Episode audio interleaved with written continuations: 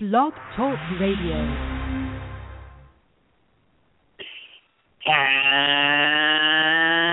And good evening, everybody, and thank you for joining us here on King Jordan Radio. The date is uh, September 30th, 2014, and this is King Jordan you're listening to. And welcome to season three of the King Jordan Radio Show where tonight we will talk WWE, Raw. We will talk Sting. We will talk all kinds of good stuff. But before we uh, get into that, I do want to remind you that tomorrow, uh, exactly uh, one hour from tomorrow, uh, excuse me, one hour from t- tonight, uh, in tomorrow, we will have uh, the body language expert Susan Constantine. And uh, from uh, CNN, we will have defense attorney Richard Herman. We will go over the Jodi Arias retrial death penalty phase. We will go over the Blade Runner uh, Oscar P. himself and much, much more. So that's tomorrow at 9 p.m. Eastern Standard Time. Okay, uh, let's uh, let's bring in our uh, dream team, if you will. Um, first of all, uh, one of the uh, members is from Chicago, where CM Punk is from. He uh, is our wrestling insider, and he's back with us again, ladies and gentlemen. Double J, JJ. Uh, good evening, JJ, and welcome to season three of King Jordan Radio. How are you? You know that's that's pretty amazing, King. Uh, congrats, season three of King Jordan Radio. That's really awesome, and uh, we hope to do even three more seasons and keep the show going as long as possible. So it's uh, great to be a part of the first uh, broadcast premiere of season three. Uh, no question, and I am working on a huge show, but uh, stay tuned for that. Uh, let's see. I think we might have either Dominic or Mr. Blackjack Brown. Let's go over to line two. Uh, line number two, your line is open. Uh, who do we have? Uh, let's try this again. Uh, I need that Jeopardy uh, music because it's. Uh,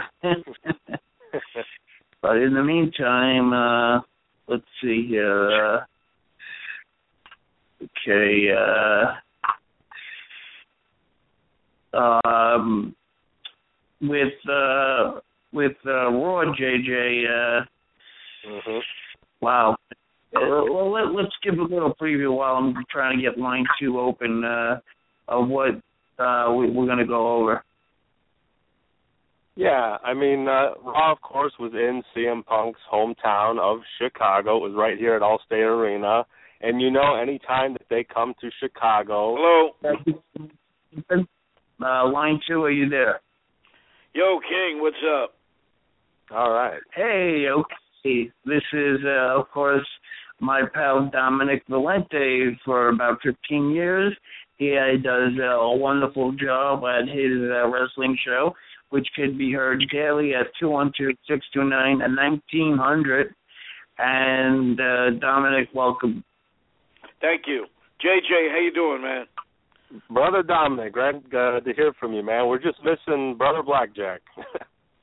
yeah, where is he? Oh, he's he's en route in travel right now to the uh, Big Apple, New York City. So uh, he doesn't fly, so he has to uh take uh buses and stuff like that. So oh, okay, that's what he's doing.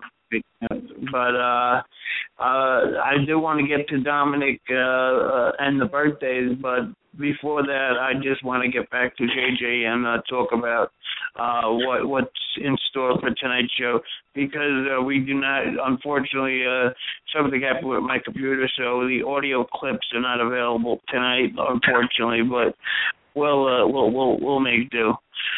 But uh, JJ, what's uh, what, what what's intact for tonight? Well, as I was mentioning, with Raw was in Chicago, was in their uh, hometown of CM Punk, and you know, anytime they come to Chicago at the Allstate Arena, there's going to be a plethora of CM Punk chants, and I think the WWE has to prepare themselves. I think they realize that at this point. I mean, if you go to other cities, the CM Punk chants, for the most part, have died down you know, once in a while you might get it, but it's not as often as it used to be. But of course, in Chicago, it's going to be like he just left the other day. So it was very loud. There were lots of chants, but for the most part, I thought the WWE did a great job trying to deflect those CM Punk chants and try to uh, encourage them to follow their script and chant for their guys. Oftentimes, you heard John Cena was talking about Ambrose and how the crowd was going nuts for Ambrose and they're cheering Ambrose and they're cheering how he sucks. And that's exactly what they wanted the fans to do. They wanted the fans to cheer Ambrose and they wanted the fans, whether they cheer or boo, they just wanted them to focus on Cena. They didn't want them to focus on Punk. And what better way than to cheer for Dean Ambrose and to have Ambrose come to the ring and to give away free T-shirts. I mean, what a, a brilliant plan by WWE to encourage the fans to get behind Ambrose. I mean, he gave them free T-shirts. I mean, why wouldn't you cheer this guy? But uh, like I said, WWE did a great job deflecting the CM Punk chants. At one point, Stephanie even acknowledged it and said, "Well, I don't know why this city continues to cheer for a quitter." And you know, she brought that up. So, you know, it was her way of sort of acknowledging it, but yet I heard that they were confiscating some CM Punk uh, signs. You know, I understand in the March 3rd show there was a lot of rumors. Would he come back? Would he not? And they actually encouraged people bring your CM Punk shirts, your signs, whatever merchandise they had. They brought in March 3rd. But uh, different we don't live in now. Russia. Yeah, exactly. It's not uh, it Russia. different- It's the Yeah, land of I mean- free. Yeah, but you know he's not there. He's not a part of the show. They don't want anything to do with him. So again, they were confiscating signs and anything CM Punk related. However, there was a fan ringside who did have a giant uh, fat head of Colt Cabana, so that made uh, on camera. So that that wasn't a problem apparently. But anything CM Punk related was taken. But uh, the show, you know, we talked about Raw in the past few weeks. They've had a lot of ups and downs, mostly downs. But I think because it was Chicago, because they were more prepared, I think we saw maybe not a great show, but we saw a much better uh, structured show. And they kicked off with the Authority coming ringside, and uh, they were talking. And then all of a sudden, they got interrupted by Paul Heyman, and Paul Heyman spoke, of course, on behalf of his client. And for a minute, it almost seemed as if you know Paul Heyman was challenging the authority, who for the most part, Heyman and Lesnar have been working with the authority to take Cena down, to take the title off of him. But then Paul Heyman told the authority he didn't appreciate uh, them having Seth Rollins at SummerSlam try to cash in on Brock Lesnar. And then, of course, that led to Seth Rollins coming to the ring and then talking to Heyman and saying that the authority didn't tell him to do it. He did what was best for Seth Rollins. He saw Brock Lesnar down, and he decided that he wanted to cash in on Brock Lesnar. And of course, Heyman kind of put a little threat saying, if you ever do that again, well, I respect your uh, your moxie. If you ever do that again, you're going to be in the Beast Pass, and you will be conquered. And so that was pretty much that. And then, of course, we saw Dean Ambrose come on to the the. I do want to get to the, the rest of the world, but uh, before that, uh, I do want to get uh, with the uh, birthdays and the history with Dominic Valente, and of course, uh, this portion of that is brought to you by Dominic's Hotline, which can be heard at two one two six two nine nineteen hundred. It is a local call, and it's a great one, and I've been calling it since the its, its day. So, uh, without further ado, Dominic, uh, the mic is yours. Well, King, first of all, congratulations on three years of doing this. I didn't think you were doing this that long, and thanks for me uh, bringing me aboard. And I'm in great company here. Oh. you got. I think uh, the three of us and Blackjack are just an awesome, awesome combination of you know all different eras and everything just clicks just perfectly. Yep. All right. Today's wrestlers' birthdays. We got Tully Summers, Victor Quinones, who we know from Puerto Rico, Big Ben Alexander, who was an enhancement talent in the old Olympic Auditorium. We got Eli Cottonwood, who was one of the NXT guys, a big country guy. Celebrities, we got Barry Williams, aka Greg Brady. We got Fran Drescher, aka The Nanny. We got Marilyn Wow. McCoo of The Fifth Dimension. Her husband Billy Davis Jr. They did a lot of good stuff. Uh, we also got Jenna Elfman. We got um, Lacey Chabert from the Party of Five TV show, and the great sounds of Johnny Mathis. Chances are, cause I wear a silly grin the moment you come into view. All right, the day in wrestling history, September 30th, 1985. The Mongolian Stomper, Archie Gouldie, with manager Tom Renesto, won over Phil Hickerson in Memphis, Tennessee, to win the CWA, that's Championship Wrestling Association International title. Two big stars there from the past. Of course, we know Phil Hickerson for a while tried to play himself off as as a Japanese wrestler, P.Y. Chu-Hi. But, you know, everybody knew it was Phil Hickerson. JJ, continue with Monday Night Raw because that's got to be one of the worst Monday Night Raws I've ever seen. I know I say that from time to time, week after week, but last night, just when you didn't, when you thought it couldn't get any worse, the bunny rabbit got involved with Yeah.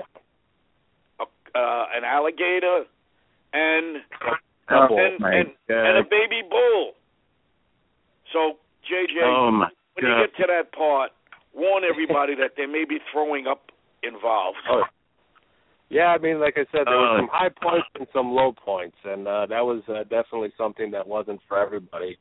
But uh, I like the uh, the start of Raw, as I mentioned, with the Authority, with Heyman, with Rollins, and then of course we saw Dean Ambrose come via a, tel- a satellite screen on the Titantron, and he has Seth Rollins' Money in the Bank briefcase, and he told Seth, if you want the briefcase, come backstage and get it from me.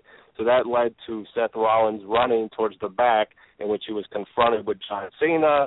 John Cena and Seth Rollins just kind of brawled out. And then that, of, of course, led to the first matchup of the night, which was probably the match of the night. If you didn't see this match, you missed something really special. Cesaro versus Dolph Ziggler versus The Miz for the Intercontinental Championship. I really enjoyed uh, this sort of feud between Ziggler and The Miz. I think it's really elevated the Intercontinental title, especially when we don't have a world champion who shows up weekly. The Intercontinental title has uh, it really has mean just a little bit more. We see it defended more, in better matches. So, and you add Cesaro to the mix, who Cesaro is just a phenomenal talent. I think he really helped add a little uh, spice to the Miz and Ziggler feud. Of course, uh, Damien Sandow. Remember, uh, not to cut you off, JJ, do you remember the when they had the European title? Oh yeah, that was of course in the Attitude Era. They brought it in when they had the British Bulldog, and of course Owen Hart had it. And they that it was that was back when they had you know was it four titles when you had the WWE title, the Intercontinental title, the European title. I mean hell, they even had the Hardcore title, the Tag Team title, the Women's title. They had all kinds of titles, even a light heavyweight championship title that Taka Michinoku wore, Jerry Lynn wore, that uh, Jeff Hardy had, or that Christian had. So a lot of the guys, there were so many titles back then. And uh, it's funny because even though there were so many titles then, I felt like it meant more then than it does now. And now we have all these titles, and they don't even really mean anything. So that's why, like I said, the Intercontinental title is starting to kind of build its sort of legacy back up. It's very slow. I mean, uh, it has a lot of work to do before we can really take this title seriously again. But I think for the most part, the WWE is on its way. We don't have that same uh, regard for the United States title. I mean, what the hell is Sheamus doing? Nothing. But this is the Intercontinental title, and like I said, uh, it was a really solid match, match of the night by far, and uh, it was a really great match that led where we saw lots of guys just, you know, the, the fans were very respectful. They didn't chant for CM Punk; they were chanting, "This is awesome." We saw Dolph Ziggler pull out the, a double DDT to Miz and Cesaro. He did a double neck breaker. He he did was probably the move of the night, and I don't I don't recall how this happened exactly, but Ziggler did some type of catapult to the Miz, in which he catapulted the Miz right into Cesaro's nuts. It was the funniest thing I ever saw. Somehow, I don't know how they did it. You have to have seen it to know what I'm talking about. But you know the catapult when you grab somebody's legs and then you fall back and you sort of launch them. He did that to the Miz, and the Miz went head first into Cesaro's nutsack. It was by far the funniest thing. But again, yeah, Jay, I could have it wrong, but I I think he did it to Cesaro, and Cesaro landed head first on the Miz's balls. The Miz's balls, yeah. I mean, it was uh, it was something you had to see to believe. I don't think I've ever seen that uh, done quite like that, uh, especially in WWE. So no, me neither. I bet, and I bet you Dolph can't do it again. I don't know where that move came out of, but I bet he won't be able to duplicate it. Yeah, I, I believe you. but uh, good match. It ended where the the guys were doing uh, roll ups on each other, and eventually Miz tried to roll up Ziggler. Ziggler rolled up Miz, and then finally we had a, an end to this match. I didn't want the match to end, but it was a, a really great way to kick off the show. Of course, then we saw Rosa Mendes taking on Layla. This match was more of a throwaway, it had nothing to do with Layla or Rosa Mendes. The focus of this match had everything to do with uh, Natty and her husband Tyson Kidd. And if you watch uh, Total Divas, if you watch NXT, they have this sort of riff where Tyson Kidd is sort of becoming a heel and he's kind of not listening to Natty, and they're on the edge in their relationship. And a lot of the fans at NXT are giving Tyson a hard time. They call him Natty's husband. He's basically Mr. Neidhart, you know. And that's you know, any, to any man, it's always an insult when you are established as sort of the woman's husband. So they're giving him a hard time. So when he was ringside, he wasn't paying attention to the match he had his headphones on, he was on his phone, he was playing a mobile game, and Natty was getting upset at him to focus on the action. So the main story here was the relationship between Natty and Tyson. It had nothing to do with the actual match itself. So next up, we had a pretty interesting. What I was getting to uh, earlier. What better way to get Dean Ambrose over with the fans of Chicago and to forget about CM Punk than to have him come out, he had the Money in the Bank briefcase of Seth Rollins, and he had this big, you know, bag filled with T-shirts, which he raided from the concession stand. Throughout the night, uh, Jamie Noble and Joey Mercury, the uh, authorities' uh, stooges, if you will, they've been looking for Dean Ambrose, trying to get the briefcase. They've been going all around the backstage arena. They can't find him. So now Ambrose is literally sitting in the ring. He's just handing out shirts to everybody, and they came to confront him to take the briefcase. And he says, "Well, if you want the briefcase, come and get it." They didn't get it. Instead, they went back.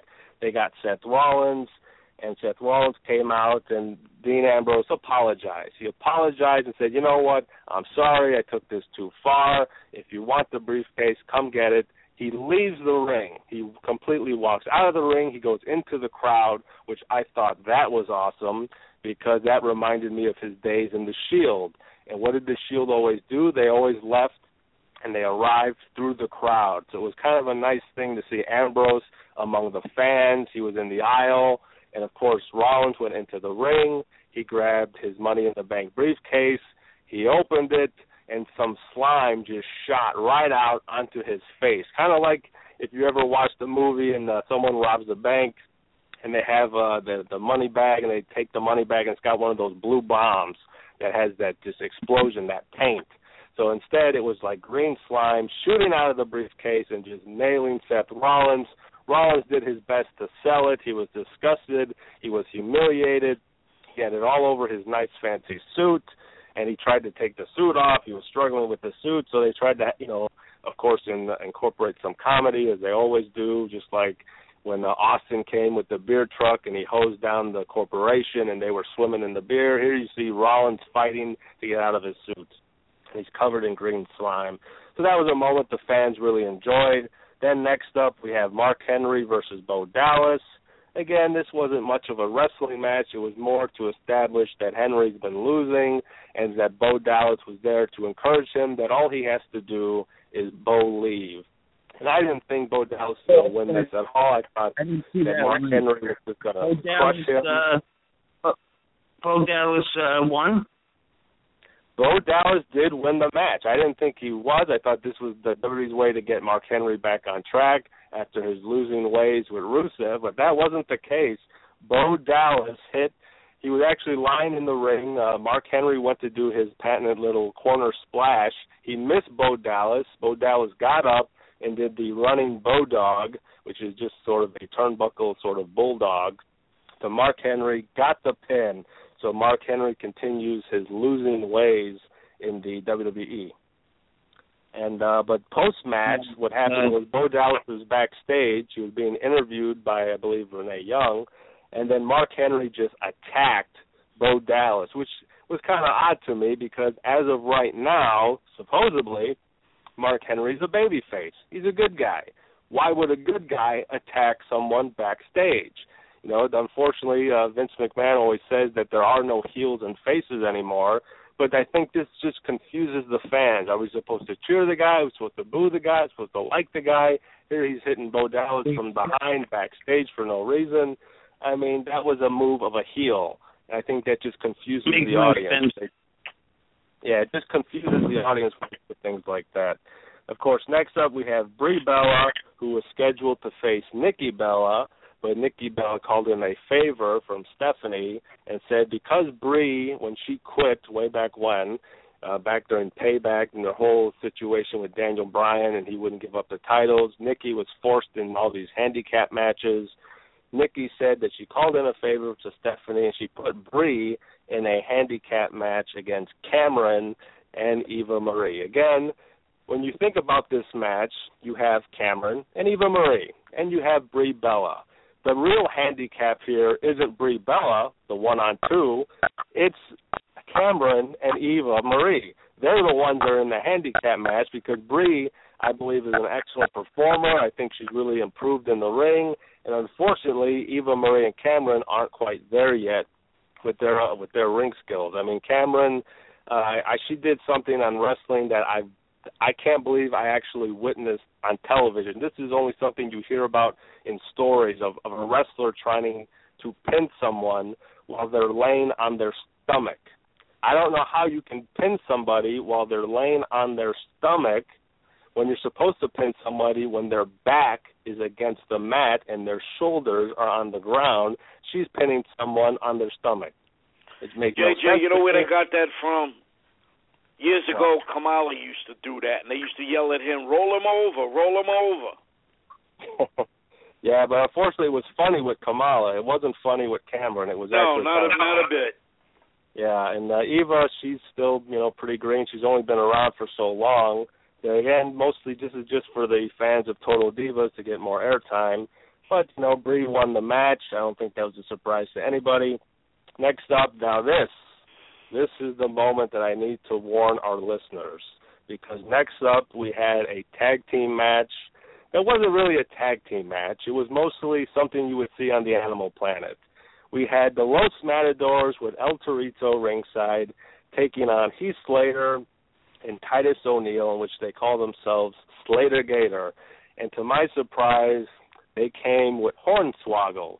But Hornswoggle wasn't dressed up like himself. He wasn't dressed up as a leprechaun. He was dressed up as a gator, Mm. as alligator. So now you have Adam Rose who's doing commentary because Adam Rose has issues with Slater Gator. So Adam Rose is sitting with the commentators, and of course with him is the bunny, and the bunny has a, a headset on, and apparently the bunny also has his own Twitter page at WWE Bunny Mania. So you can tweet to the bunny Oh, now. The bunny has his own social media page. He's doing commentary, even though he's not talking. Uh, you know, this is something that can really only be for the kids. I, I have to imagine that this is this is why WWE is PG, and it's for any kids watching this that maybe they enjoyed it. I'm not a you know a five year old kid. I can't tell you what a five year old kid sees when they see this. Maybe they enjoy it. I'm an adult.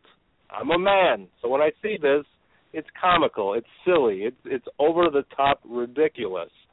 But maybe there's an audience for it. You know, like I said, the WWE is PG. Maybe kids like it. You'd have to ask a kid. But uh, the match itself wasn't really much of a match because again the focus was on Adam Rose ringside with the bunny, and then the bunny is making googly eyes at Heath Slater. Then I believe Slater Gator did get the win, so I was happy for Heath Slater. Heath Slater pick, uh, picking up a victory on Monday Night Raw, which is rare.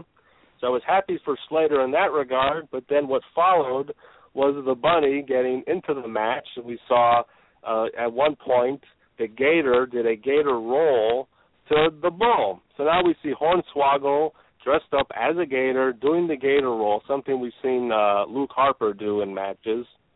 And then the bunny gets involved. The bunny's eliminating the guys, and of course, Adam Rose is having a good time. And even ringside was, I believe, what Je- uh, Jesse Jackson. He was ringside, and he was celebrating with the bunny. So it was just, oh, it was God. two hits, the bunny and yeah. Jesse Jackson. it, it anyway, was something. Yeah.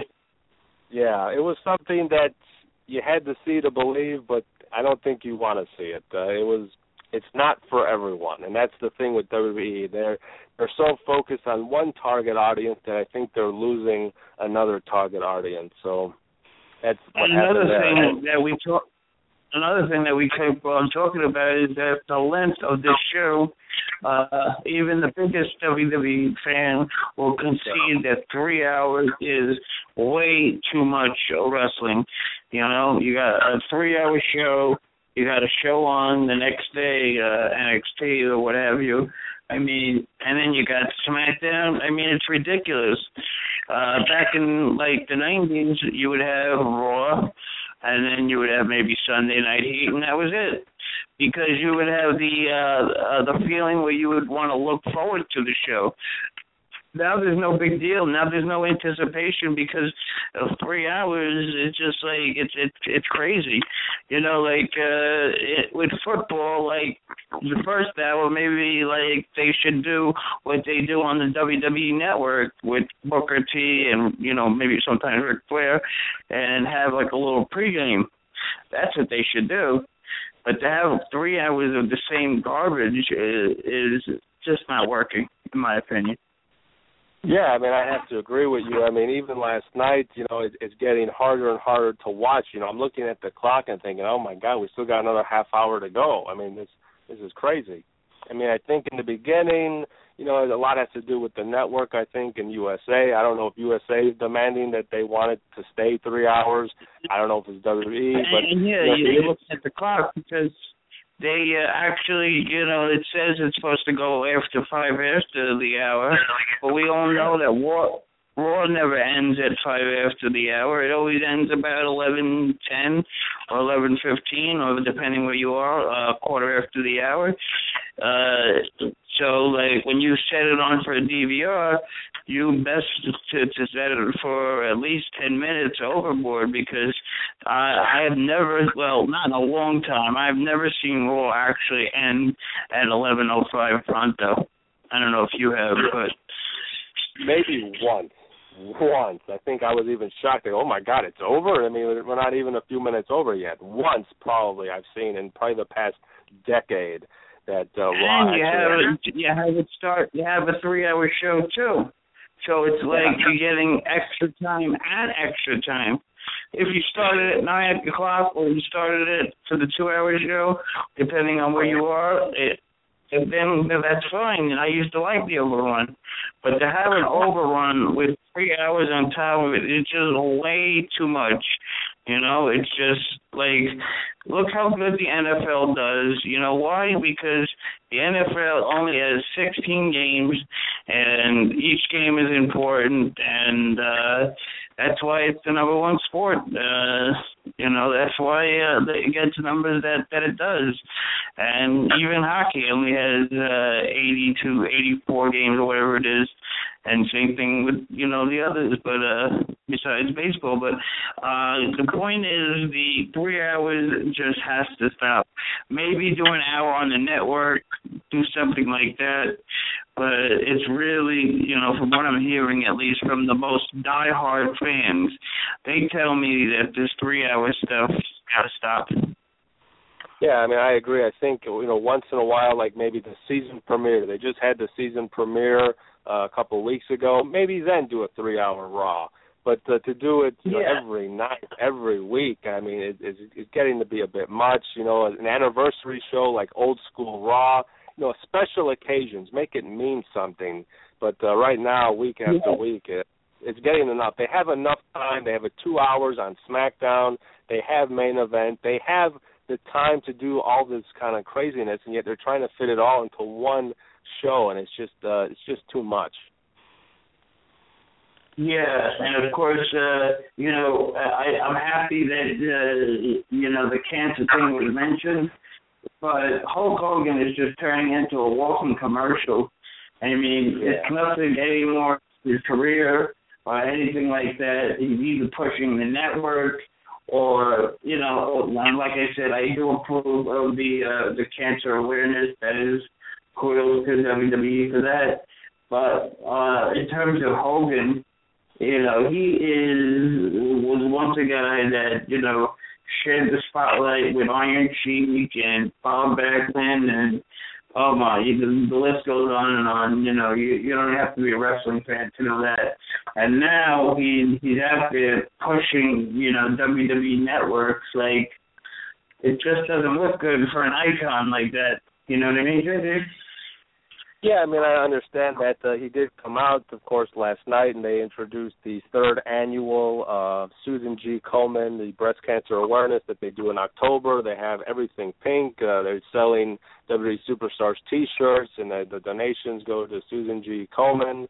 So, I mean, that's all well and good. Normally, that was a job for John Cena. It was actually John Cena who brokered that partnership between Susan G. Komen and the WWE it uh it's been him the last two years who's been talking about it. They brought some of the people who were battling it uh, last year. Of course, some of the women were there uh, ringside, but it was kind of odd to see Hogan in that role. You know, that was something that we were accustomed to John Cena. Like I said, he's the one who really brokered that deal and that that business relationship between them. So to see Hogan come out there and to be that sort of spokesmodel for Susan G. Komen. Uh, while I mean it's great that Hogan did it, but it just felt different. I mean, isn't there a better way to use Hogan? I mean, is this all there is to do for Hogan?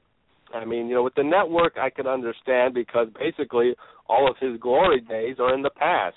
So why not mention it on the network? Because that's the only place you're going to get it. But I thought the the Susan G. Komen thing, on the one hand, I can understand they wanted to bring Hogan in to get people to tune in, but it just it felt like an odd choice to see him doing it, considering, like I said, that was normally Cena's role. But you know they don't, they don't know what to do with Hogan. They have the guy and they don't know what to do with him. Ric Flair, they have Ric Flair, but they don't know what to do with him. Although I do know Ric Flair suffered uh, an injury, he was in the hospital. Uh, I believe I don't know if he had a hernia or something, much like uh, with Roman Reigns. So Flair's been out of action. He was actually supposed to be in NXT to support his daughter Charlotte, but uh, he was hospitalized. Uh, we do know that he is doing better, but uh, it's just a case where WWE doesn't know really what to do with these guys. I mean, they have these legends. There's a lot of fans that would love to see them involved with the show, but they just don't know how to include them. Yeah, I mean, look at uh, like you said, Ric Flair. Great point. Uh, nothing uh, besides like uh, maybe I saw a, a few months back on the network. Uh, he, him, and Booker T were commentating, but you know, Booker T could still go, in my opinion. Uh, Sting could still go. Undertaker could definitely still go. And speaking of that, uh, but I, I just want to get Dominic's opinion on uh, Raw uh, from the 29th yesterday. Uh, Dominic, what was your take of uh, Monday Night Raw? Well, Before we move like on. JJ said, the match of the night had to be Dolph Ziggler and uh, Cesaro and The Miz. That was excellent. The opening thing with Triple H and Stephanie took forever. Uh, trying to get back the briefcase and with the agents being involved and all, it it took way too long. Way too long the opening. Every time Triple H and Stephanie are there, they got to hog the show. Um, Yes. and uh, the backstage promo of the Wyatts, where you didn't see much of Luke Harper, Mm-hmm. uh, Eric Rowan, it looks like they may be leading into a Luke Harper going into a singles push. Interesting. And the Layla thing, because it had to do with the Total Divas show, that's really what that was based around. So that was a waste. The Dean Ambrose thing with the T-shirts was hysterical. Um, then we're backstage again with Seth Rollins confronting Kane and Randy Orton. And it looked like Kane and Randy Orton were laughing because she still had all the green slime on him. And they Oh, hear boy. the money in the bank briefcase making a noise. And they look at it like maybe there's a bomb in it. And Seth Rollins says it's an electric razor. And all of a sudden you hear JBL said, the guy's got a beard. Like, what does he need with an electric razor? well, Ambrose Henry- said something. Mark You remember Henry losing said? Mark Henry losing to Bo Dallas was a friggin' travesty. No wonder why Mark Henry Yes. got pissed off and ran backstage and beat up on Bo Dallas. And the Bellas, I'm tired of that. Really, it it's ran its course. Um, the other thing with with the animals and Hornswoggle dresses as, as a alligator and and Torito in the bullfighting outfit and that stupid rabbit Oh, good. terrible. The Rusev Ugh. thing with Lana, Mhm. and you see first Rusev bails from the ring, and then he's back in the ring again with Big Show, and Big Show pulls down the Russian flag. That was good. They got in trouble Um, for that. Alicia Fox against AJ. You know, AJ lost, but it was with an assist from Paige. Same thing over and over again. Sheamus beat Damien Yes. Sandow with The Miz. Same thing. Miz Dow. Stupid. And Hulk Hogan, yeah, I thought that was John Cena's baby, the Susan B. Coleman thing, but I guess not. Backstage, then we see Kane and Randy Orton. They're tired again of picking up after Seth Rollins. He starts the fire, and they got to put it out. And it looks like maybe Kane and Randy Orton are going to become good guys because they're tired of being pushed around. Stephanie says, "Do your job because both you aren't what you used to be." And the main Oh, event, my. of course, was very easy. John Cena and Dean Ambrose beat Kane and Randy Orton on a DQ when Seth Rollins ran in again. To me, a That's, uh, subpar Monday Night Raw. well, uh, there, there is some news with the uh, Undertaker now. Uh, according to some sources, he hasn't ruled out uh, the WrestleMania 31 match, which is very interesting. Uh, I don't know if you heard about that, JJ. Um, yeah, I mean, uh, I heard there was a get together between uh, Undertaker and his wife Michelle McCool. They were at this uh, event, and of course, a lot of the people there were Yeah, just you know, asking about. Yeah, they were asking just you know what are your plans with WrestleMania 31? I mean, what's going to happen? Will you have a match or not? And he just basically told them that you know he's open to it. He hasn't ruled it out yet. So I mean that that's a good sign for people who were sure earlier in the year. I still think you know he has to pass that physical. I mean, hopefully he's in good shape. There's of course always been rumors here and there whether or not you know he'll make it, but uh, to the Undertaker, I think he'll compete, and that that's definitely a good sign for any fans of Sting because we all know that's Sting's dream match. I think that's why maybe he's been holding out on his return. He wants the Undertaker. He wants it so bad that I'm not sure if he will even come into the WWE unless he gets that match. Uh, I gotta agree with you. Uh, what do you think, Dominic, as far as the Undertaker is concerned? Well, I don't think we're going to see Undertaker at WrestleMania 31. And in all honesty, I don't ever think we're going to see Sting even get in the ring, Yeah. which is unfortunate because everybody want to, wants to see Sting and Undertaker. And I think if anybody should have Right. broke Undertaker's streak, I think it should have been Sting, not Lesnar. Lesnar don't show up nowhere. He comes and goes as he wants. That's a champion. Now we don't have a heavyweight champion because of Brock Lesnar's exclusive thing that he only does pay per views and some Raws. He's not even scheduled on the Hell in a Cell pay per view to be there. Yeah. Oh me, my! that's not a oh my! Yeah, uh, like if you go back to the Nitro days, Hulk Hogan had the title and hardly even defended it. Maybe like once every other month. Yeah, That's what I it reminds me of. Never house shows. You know, Hogan had that exclusive, exclusive, exclusive contract with WCW, uh, but uh, you know he wasn't he wasn't a good champion. I mean Goldberg was a good champion because you know he had these great matches with Bam Bam Bigelow and Kevin Nash. Well, Yep. not great matches with Kevin Nash, but nonetheless, people got their money's worth because when you go to a live event or a house show as we know it, you know you want to see the champ. People go, they're not seeing uh, the champion because they're seeing John Cena, which is nice, but you know, uh, I was always brought up to see the world champion, whether it be Savage or Warrior or whatever. You know, it just it's it's just comical actually that you you could go to these house shows and the the the, world title is not even on the line.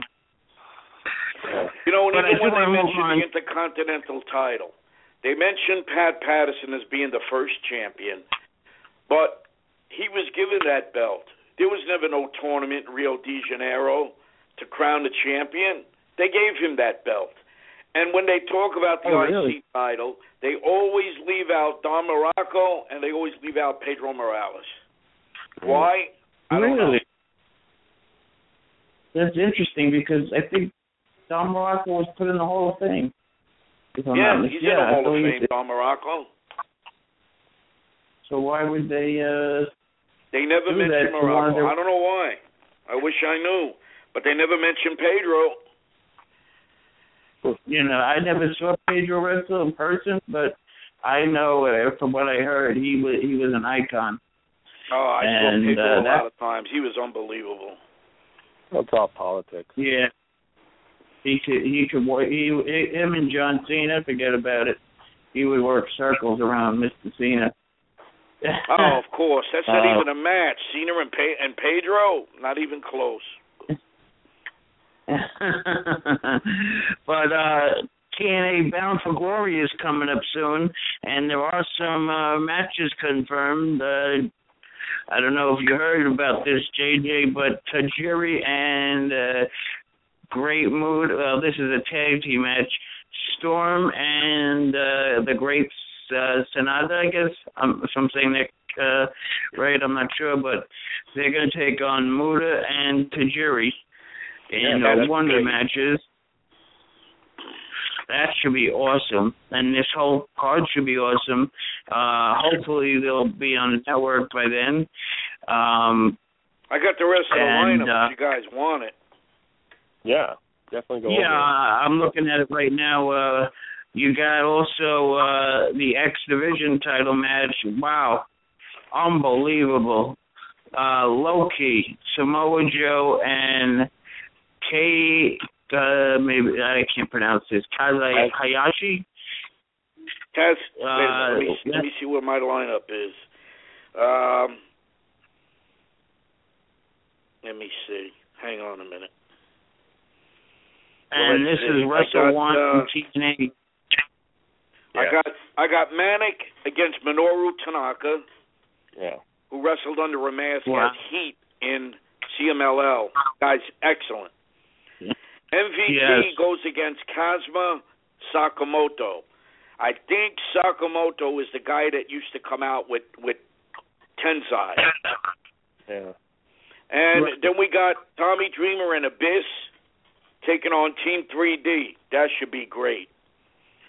Then we got And what might be their last match, uh, at least for Bully Ray. Yep.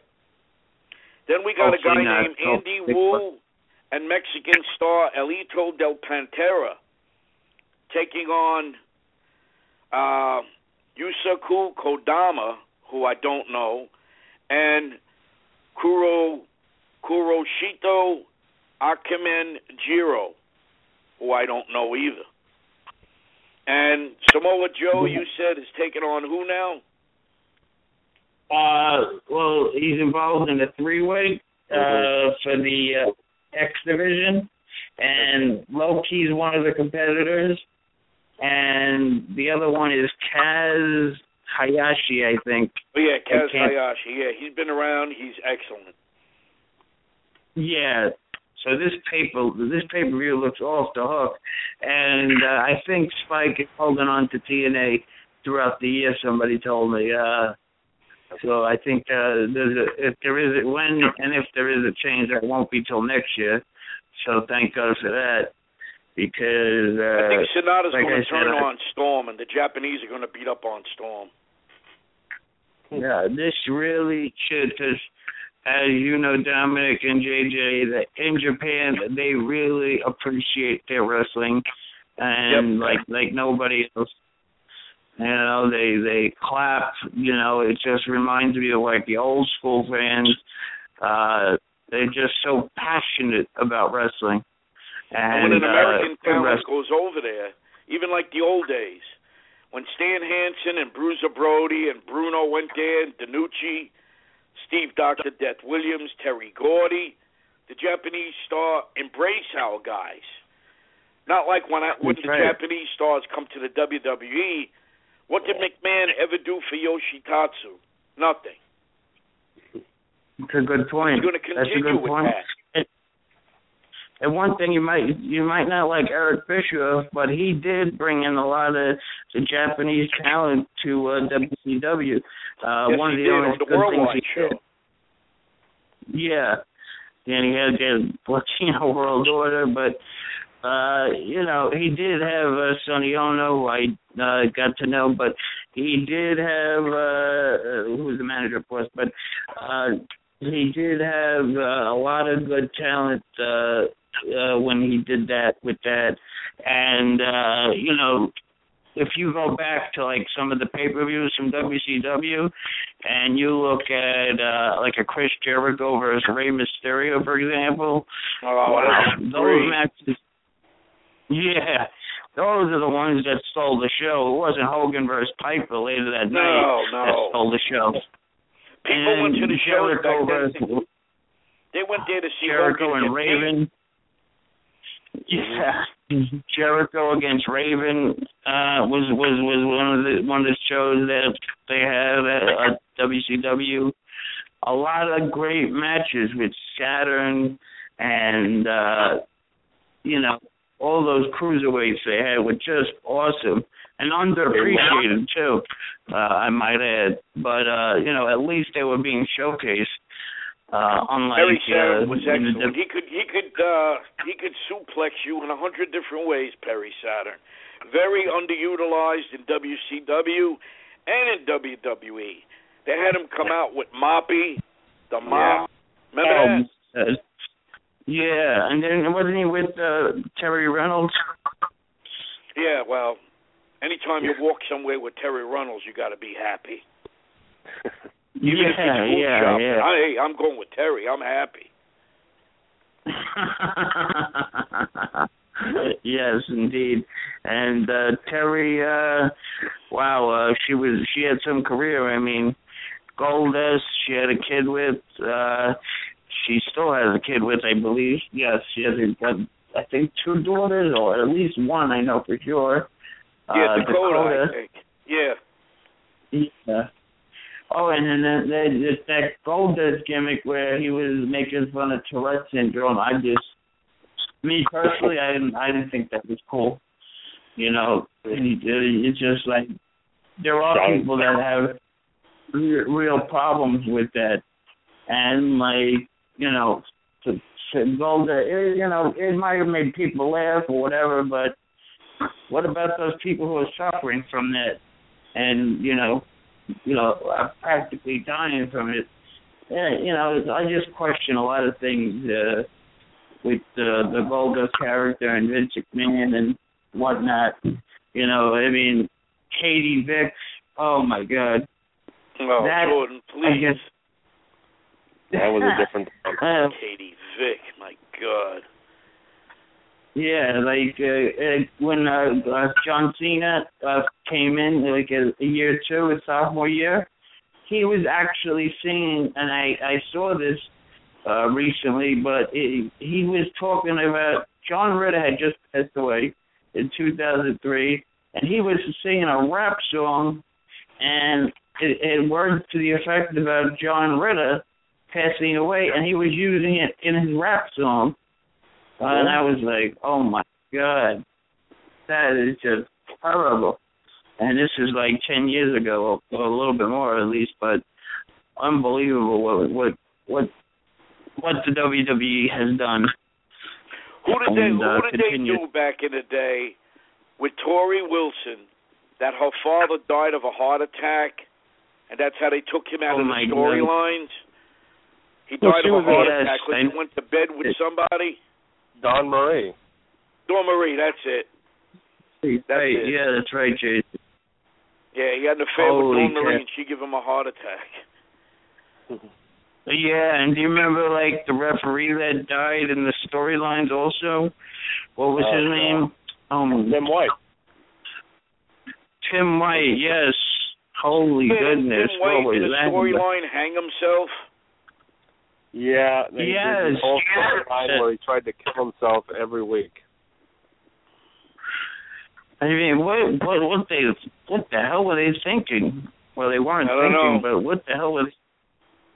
Eh, it, And just for the mean, record, oh, on WrestlingFigs.com, Bobby Morenin posts pictures of all the autograph signings he goes. And the last time he went to one where there was Bruno, Bruno was sitting right next to Tim White. So Tim White is, is very much alive. Just so everybody yeah, knows. There's always speaks about wrestlers that I are think he alive sold a and bar. I think he sold a friendly tap, but he's very much alive. God bless him. Yes. Oh yeah, oh yeah. I mean, you know, he's dead now, Ultimate Warrior, but for that, uh people always thought he was dead. They thought Yeah. two Warriors that was stronger, or that he was dead. Then, you know, certain people that didn't know, you couldn't even convince them otherwise. But They always uh, do that when they don't see a guy for a while. They presume he's dead. They did it with Yeah. Warrior. They did it with Perry Saturn. They did it with Paul. Orndorff. They did it with Yes, Mr. yes. Saito. Mm-hmm. yes, and Mr. Wonderful. I mean, do you remember when he turned on Hogan, Dominic? Yeah, yeah, of course. That was that was great. Paul Orndorff was great. That was he should have been heavyweight champion. Yeah, yeah. Uh, so, but uh, it's uh, interesting. But uh, you know, they were talking about uh, uh, Mark Henry uh, in the clip that I was gonna play, but I'll just uh, talk about what he was saying that uh, X Pac took a, you know, uh, took a shit on Mark Henry's stuff supposedly, and that's why there was references made in that now infamous DX uh, mocking of the nation, and uh, oh boy, uh, then he was making the point that uh, you know Mark Henry is like they they use him for a little bit, and then and then you don't hear from him, and then you know he's giving birth to whatever he gave birth to. It just it's just totally out of line. Like some some things with uh, Mark Henry, uh, what they did to this guy who's been loyal and who's been there for now what almost since '96. Yeah, 90, 1996. Yep. So uh and I think he needs an, a mouthpiece, uh, i.e. Paul Heyman. Uh like uh you know, Brock Lesnar has uh, Paul Heyman and I think that's a match made in heaven because uh yeah, you can't you can't do uh can't do too much better than uh that uh as far as that is concerned. But uh Bruiser Brody will be honored uh, next year at the Cauliflower Alley Club.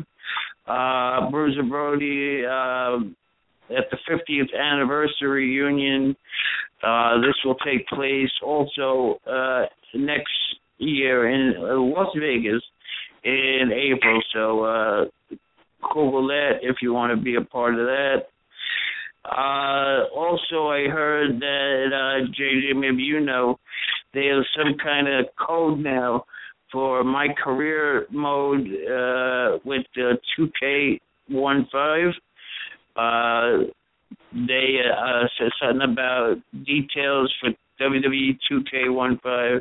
Uh, confirms that the NXT roles, prizes, superstar appearances. Have you heard anything about this? Yes, uh, that is actually something they didn't announce before. Even when they did the full roster, we uh, we talked about all the people who would be uh, appearing in WWE 2K15. But the one thing they didn't discuss during the panel was uh, the My Career mode. In the My Career mode, if you're playing the game, you can uh, pick a wrestler, you can create a wrestler, and you'll start out training basically pretty much like in real life, you know, art imitating life. You start out in NXT at the Performance Center. So you'll be wrestling some of the wrestlers of NXT, and they did announce that Rusev is in the video game, Bo Dallas is in the video game, Adrian Neville is in the video game, Sami Zayn is in the video game, and Corey Graves is in the video game. So that was uh, those wrestlers besides Bo Dallas. Uh, we didn't know that Rusev was in. We didn't know Neville and Zayn and Corey Graves were were in the W2K15, a part of NXT. That was uh, big news for any video game fans out there. And of course, as you start out in NXT, like I said, you you know you have a few matches here and there, and then you try to elevate and debut on the main roster. So then you'll go to either Raw or SmackDown. You'll wrestle there. You'll be a part of pay-per-views. You'll try to win championships in the game, and then eventually you'll try to headline WrestleMania, and then make your way into the Hall of Fame. So they really put a lot of detail into really you know imitating what a superstar goes through in their journey into the WWE, and of course nowadays everybody goes through NXT. Kenta is going through NXT. Prince Devitt is going through the NXT. Although finally they gave uh, Prince Devitt a name. His name, I believe, is Finn Balor, which uh, he hasn't debuted in NXT yet, but hopefully we will see him soon as the Ascension is feuding with uh, Hideo Itami, which was formerly known as Kenta. So hopefully we will see Prince Devitt soon in NXT. So I'm very excited for that. But uh, W2K15, I'm very excited for when that game comes out. It comes out October 28th on uh, PS3 and Xbox 360, and it also comes out November 18th for next gen consoles, the PS4 and Xbox One that should definitely be interesting. Also, WWE apologizes for the uh, Russo segment. WWE has released a statement on the Big Show and Rusev segment last night on Raw, which eventually saw the Russian flag being pulled down to the ring. We at the WWE would like to apologize to the Russian people for the incident on Monday Night Raw that uh, has been construed as disrespect for their nation's flag. What do you think of that, JJ? Let me start with you. Yeah. I mean, I remember uh, as Dominic was going over that. As fans, of course, we live in America. It was a very proud moment where finally Big Show stood up to Rusev and his sort of Russian, you know, dominating ways. They've always been talking down to about the Americans. So Rusev was in the ring, and of course, right behind him, they had this giant uh, a, a Russian flag, you know, come down from the ceiling. So finally, Big Show, who of course, you know, seven feet, you know, 500 pounds almost, he comes in, he intimidated Rusev. Rusev left the ring, and then Big Show was standing in the ring, eye to eye with the flag. The fans were cheering. Big Show got his big, uh, you know, pan-sized hand, and he just pulled down the Russian flag. And of course, that was the delight of everyone uh, in Chicago. They were cheering, they were chanting USA. It was thunderous, it was loud. It was a very proud moment uh, for the fans at the arena. Finally, the American topples the Russian. But as you flip the coin on the other side, a lot of Russian fans, especially fans who have the WWE network, were offended and they're probably canceling their WWE network as you speak. I mean, it is uh you know, it was a huge sort of disgrace to them, to the Russian flag, and uh, you know, a lot of people aren't happy about it. So, of course, first thing today, the WWE issued the apology. They uh, didn't mean any disrespect. They tried to c- call it a, just something a part of the entertainment show. They didn't mean to uh, offend anybody.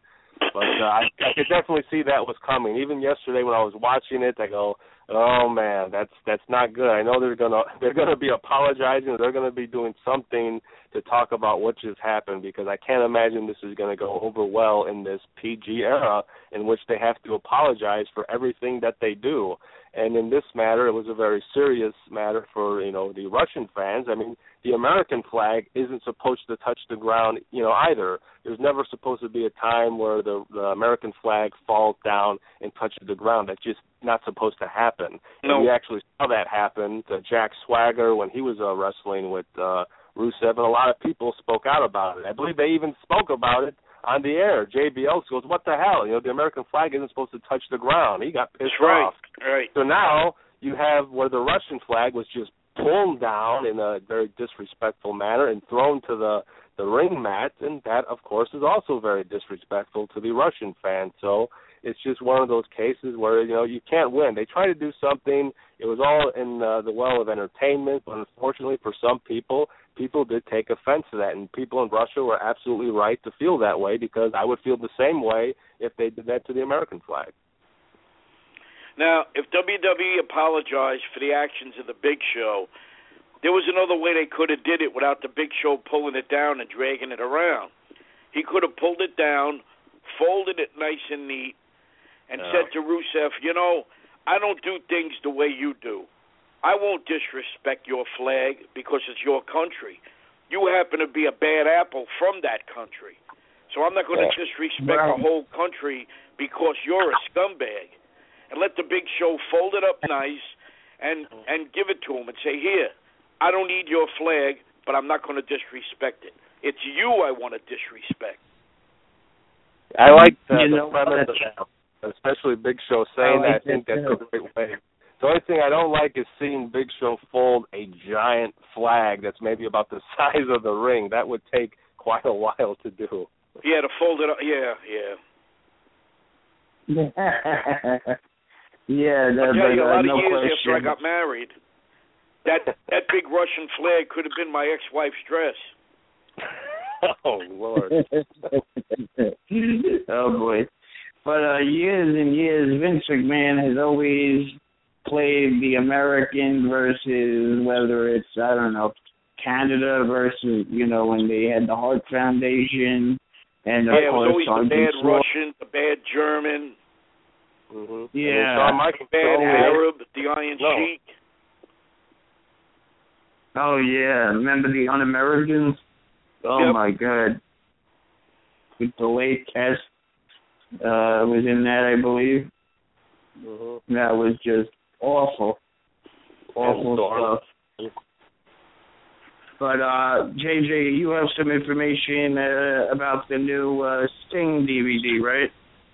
Oh yes, I mean everyone's talking about Sting. We're very excited that you know he's partnered up with the WWE. They mentioned that he's a part of the video game. They showed uh, that trailer footage of him, and it was amazing. And we're all waiting for the day where Sting debuts and wrestles for the WWE. And of course, the WWE has announced a DVD, so a lot of fans are excited.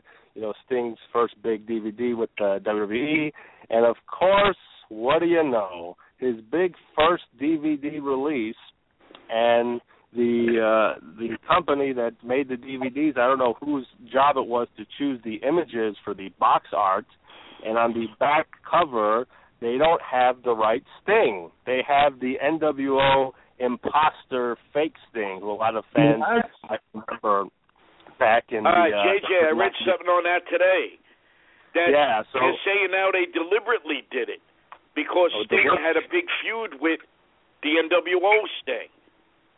So they That may did it on purpose.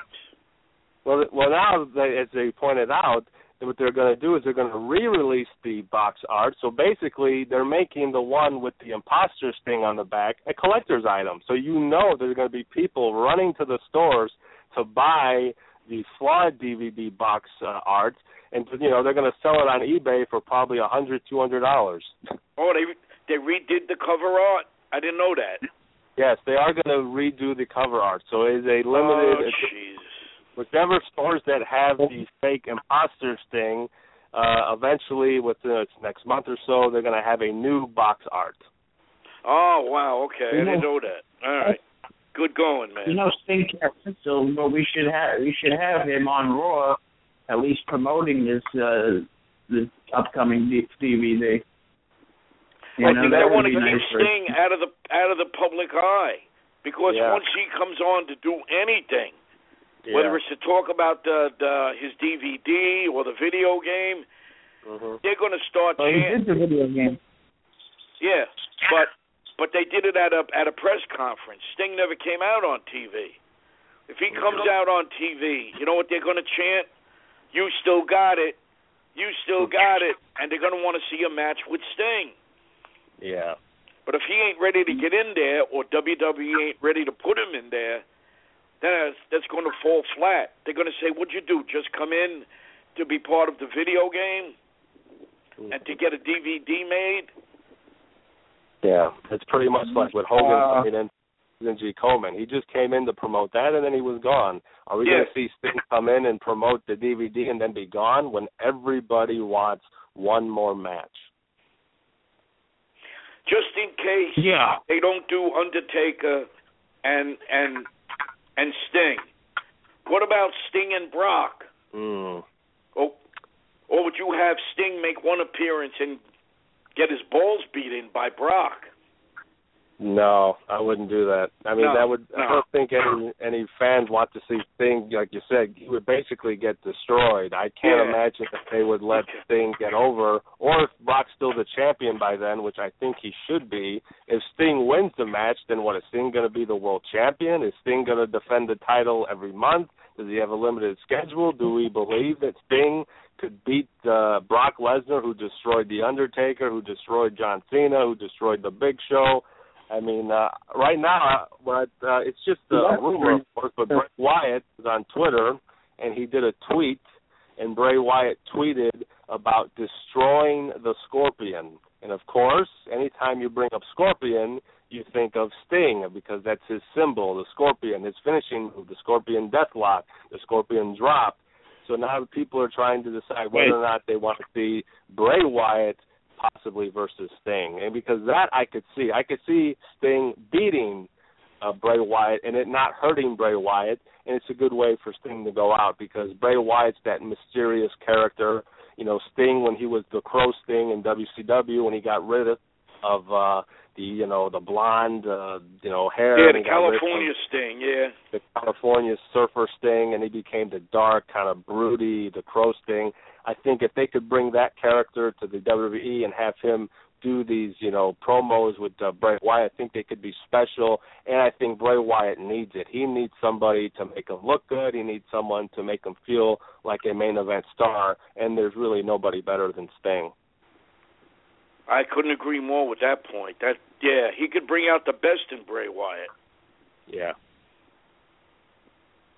And uh, you know they're starting to plug. I know this Stone Cold uh, podcast where we play it here sometimes. Uh, I think they even mentioned DDP uh, yesterday. That's Uh, right. They did play that. They said That Stone Cold Steve Austin, check out his podcast. They played DDP will be his guest. That's already the second time now. You know, we talked about uh, the other week it was Kevin Nash. So there seems to be something brewing. We don't really know the details of what the relationship is between Stone Cold Steve Austin and the WWE. Jim Ross discussed that he doesn't believe that uh, Austin will be wrestling at WrestleMania 30, but you know, he never say never. Right, and uh you know, of course, Jim Ross and Stone Cold are, are friends. So if anybody knows, uh, it would be uh, good old J.R. But I don't know. I like to see uh, Austin wrestle. Also, there's a few like guys that need that one more match. Sting, Austin, Undertaker. Uh, you know, the list goes on and on. Yeah, a lot of Uh, but, uh, to we'll go out on top. You know, the last time we saw Austin in the ring, he finally did the job to The Rock. They had so many great battles at WrestleMania. They had three WrestleManias. I don't think we've ever seen someone have three WrestleManias, and each WrestleMania was just a very exciting match. The Rock and Austin, they always delivered, and on the last match uh, together, The Rock actually beat Austin for the first time, and that was Stone Cold Steve Austin's last match. So it would be great to see Austin come back and to go out on top. Oh yeah, no question. I mean, there were rumors. You remember, like he was going to take on CM Punk uh, when they were going at it on the internet or whatever, Twitter. Uh, so yeah, I hope that. that uh, uh, I think it was the last year. It was either last year or the year before one of the WWE video games again, in which they had Austin a part of the game, and they had Jim Ross actually sit down and do an interview with Stone Cold Steve Austin and CM Punk together at the same time, and it got a lot of people talking. Uh, people really believed that they were going to be building up a Austin CM Punk match, but of course, you know, it never took place. Wow, that's unbelievable.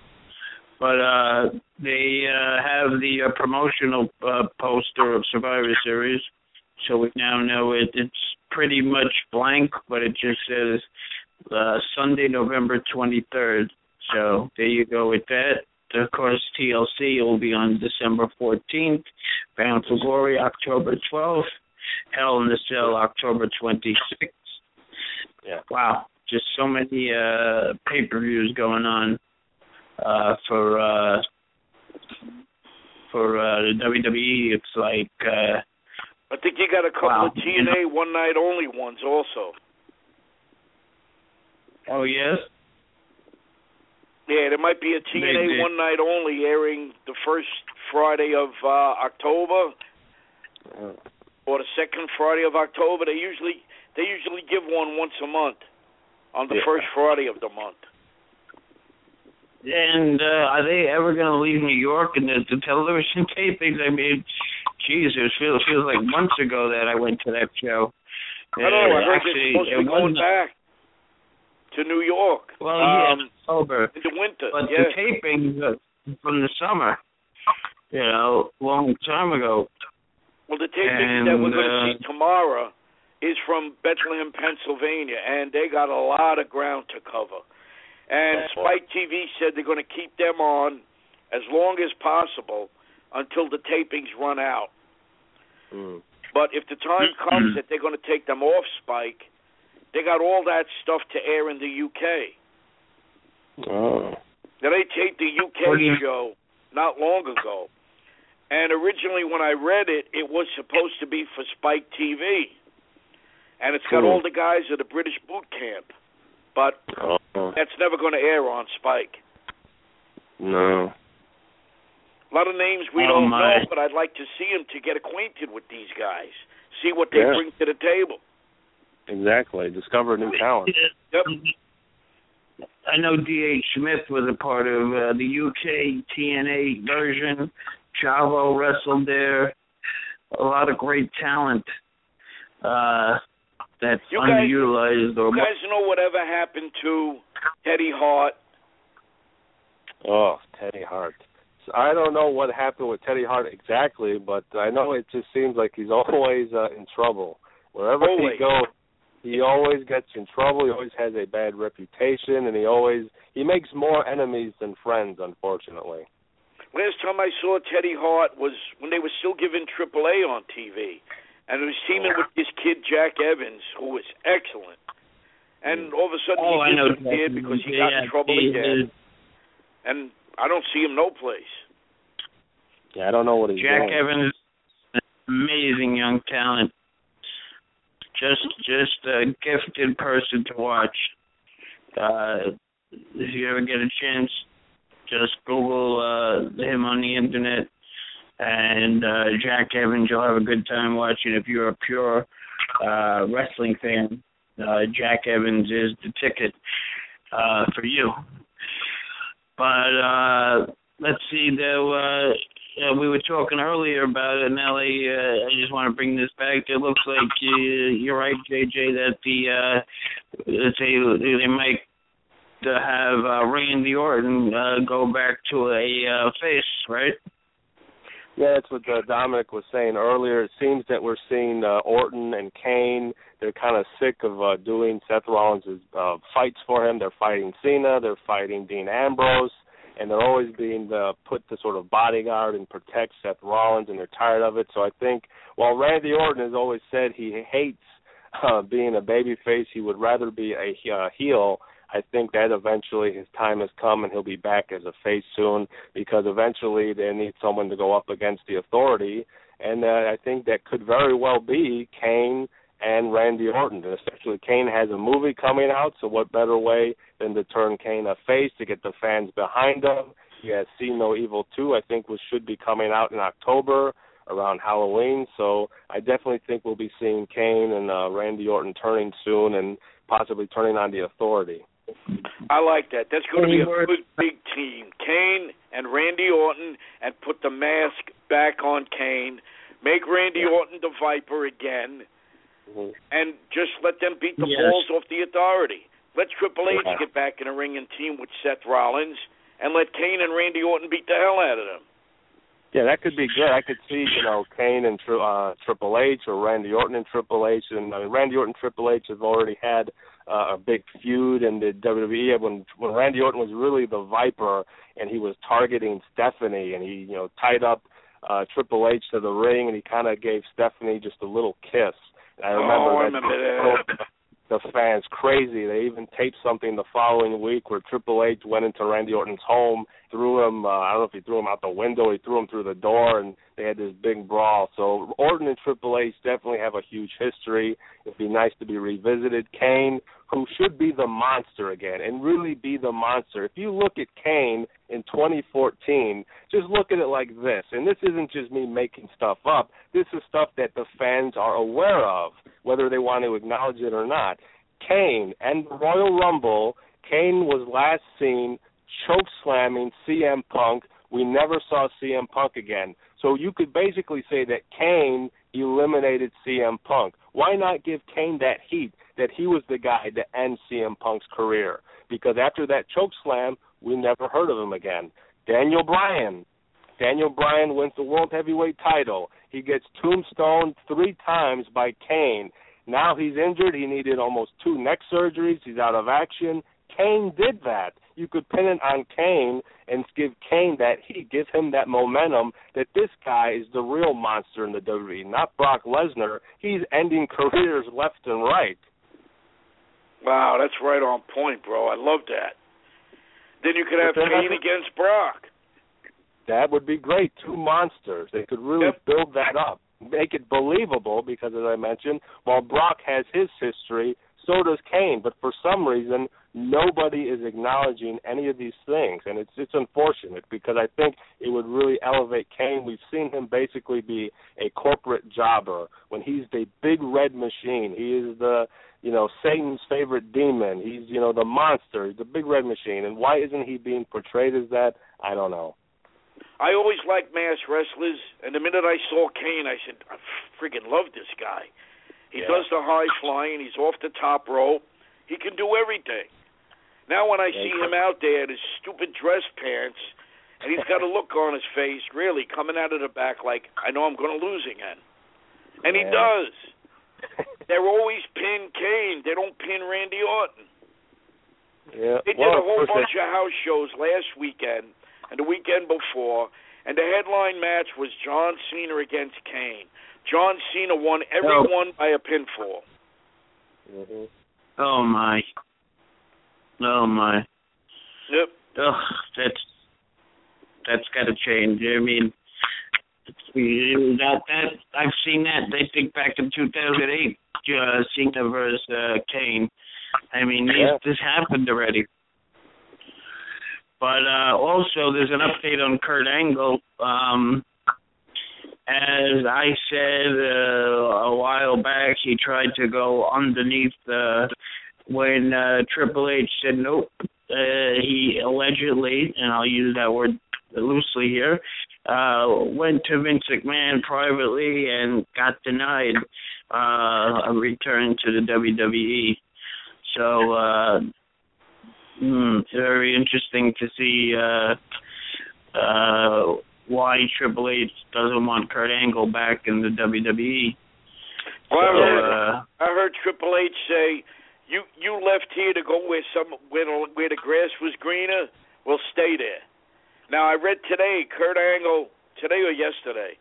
Kurt Angle said when his contract with TNA is up, we are going to see Kurt in a new promotion. He didn't say where. I'm thinking he's not coming back to the WWE. I'm thinking he's maybe going to join Jeff Jarrett's new group, or maybe he's going to wind up doing some stuff for maybe for Ring of Honor, even Hmm. if you don't wrestle all the time, to be like a spokesman or a general manager or whatever. But he's not going to be back in WWE. But I I see him doing something major somewhere else. Yeah, I mean, uh, as you mentioned, I think uh, it was just announced today too that Jarrett should be doing his first uh, pay-per-view uh, January uh, 2015. He should have his first uh, pay-per-view, and it should be, I guess, in Japan. And uh, I think you know Kurt Angle and Jarrett, again, two guys who have a huge uh, history together, and that could be a, a good partnership for them. Uh, Jarrett needs superstars, and there's really no greater superstar than an Olympic gold medalist. I mean, Kurt Angle's still one of the best ever. You know, WWE, TNA, what have you. You know, the guy can still go as long as he's healed, and you know he can wrestle. He can you know wrestle circles around anyone and make them look great. So you know, Kurt Angle could really help any promotion he's with, whether he stays in TNA, whether he goes to even Ring of Honor as a general manager. It would be great for those young guys to just learn whatever they can from Kurt. And Kurt really would do great things in the WWE if they would just give him the opportunity. He's got one last run in him. We've been talking about seeing Kurt Angle versus Rusev. That would be tremendous. You know, there's a lot Oh, of guys Wow. Dean Ambrose, Seth Rollins, a lot of young guys, even even Bray Wyatt. You know, Kurt Angle hasn't wrestled these guys. There's a whole generation of people in the WWE right now who he hasn't wrestled because he's been gone for about eight years, which is amazing. He's been gone. Uh, he's been in TNA for eight years, and he was in WWE for eight years. So really, he's been in both promotions for eight years, which is amazing. Uh, someone had asked Kurt, you know, do you consider yourself a TNA guy because you've been there, you know, most recently for the last eight years, or do you consider yourself a WWE guy because you started there and you were there for eight years? And Kurt said, well, I think most people, you know, they remember the first thing that you did. They remember your first sort of big, you know, experience and exposure. And I was first exposed in WWE. That's where I made my start. So a lot of people remember me from there. But you know, he doesn't take anything away from what he's done in TNA and you know what he does next. You know, he's a tremendous asset to any company he goes to.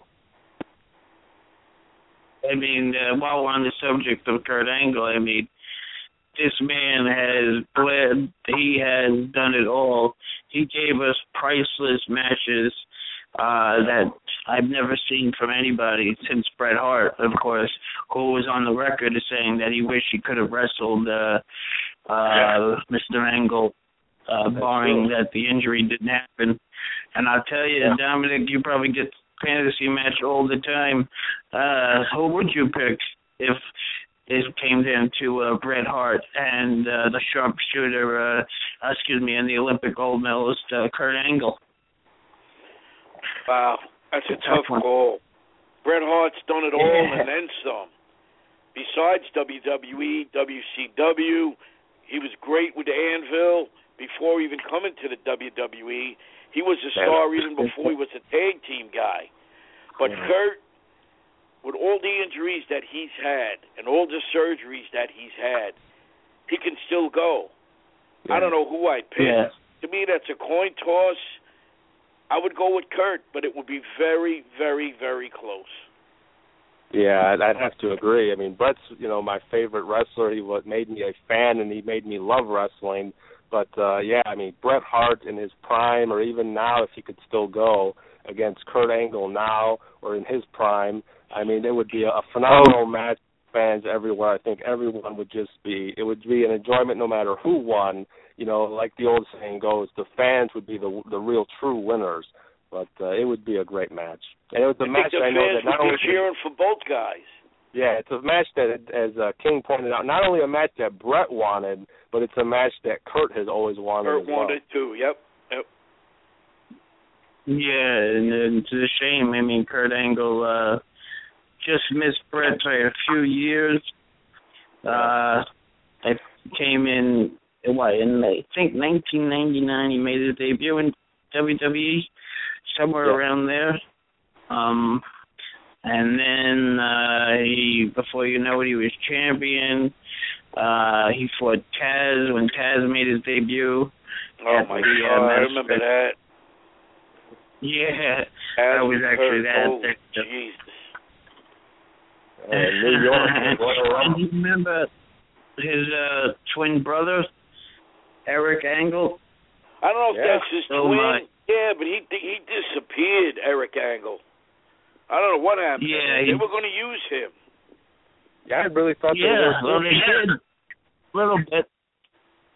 Very little, they did. They did the twin magic where he rolled out of the ring and they replaced him. Oh yeah, I remember that.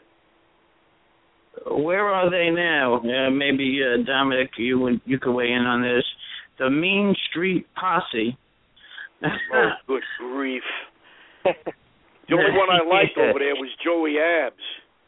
Because that's Jason Yes. Arndt. He's been around for a long time. He's probably retired.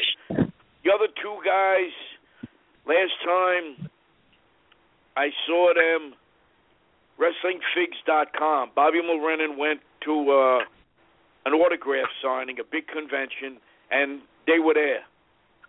What, what were their names, the other two guys? No, Pete Gas.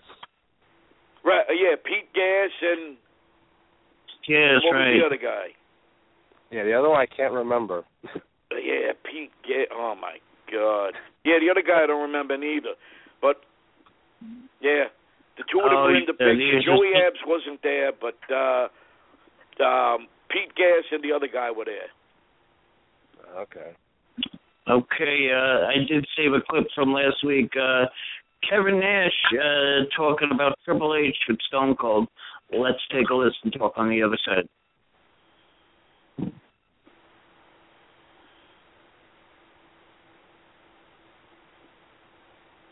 I don't hear anything. Yeah, it's not playing King. Uh, yes, we will try it again. Uh, anyway, uh, Well, speaking of Kevin Nash, are.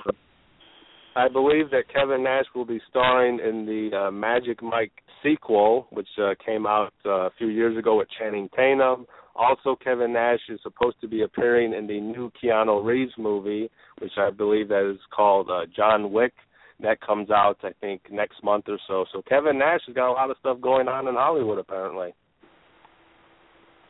Uh, Kevin Nash always uh, keeping uh, busy, uh, but uh, let's see if I could see uh, Kevin Nash now. Let's see, uh, Kevin Nash. Kevin Nash. We heard why WWE should sign Bully Ray. Uh, why Triple H uh, say WWE once Vince retires. We heard that.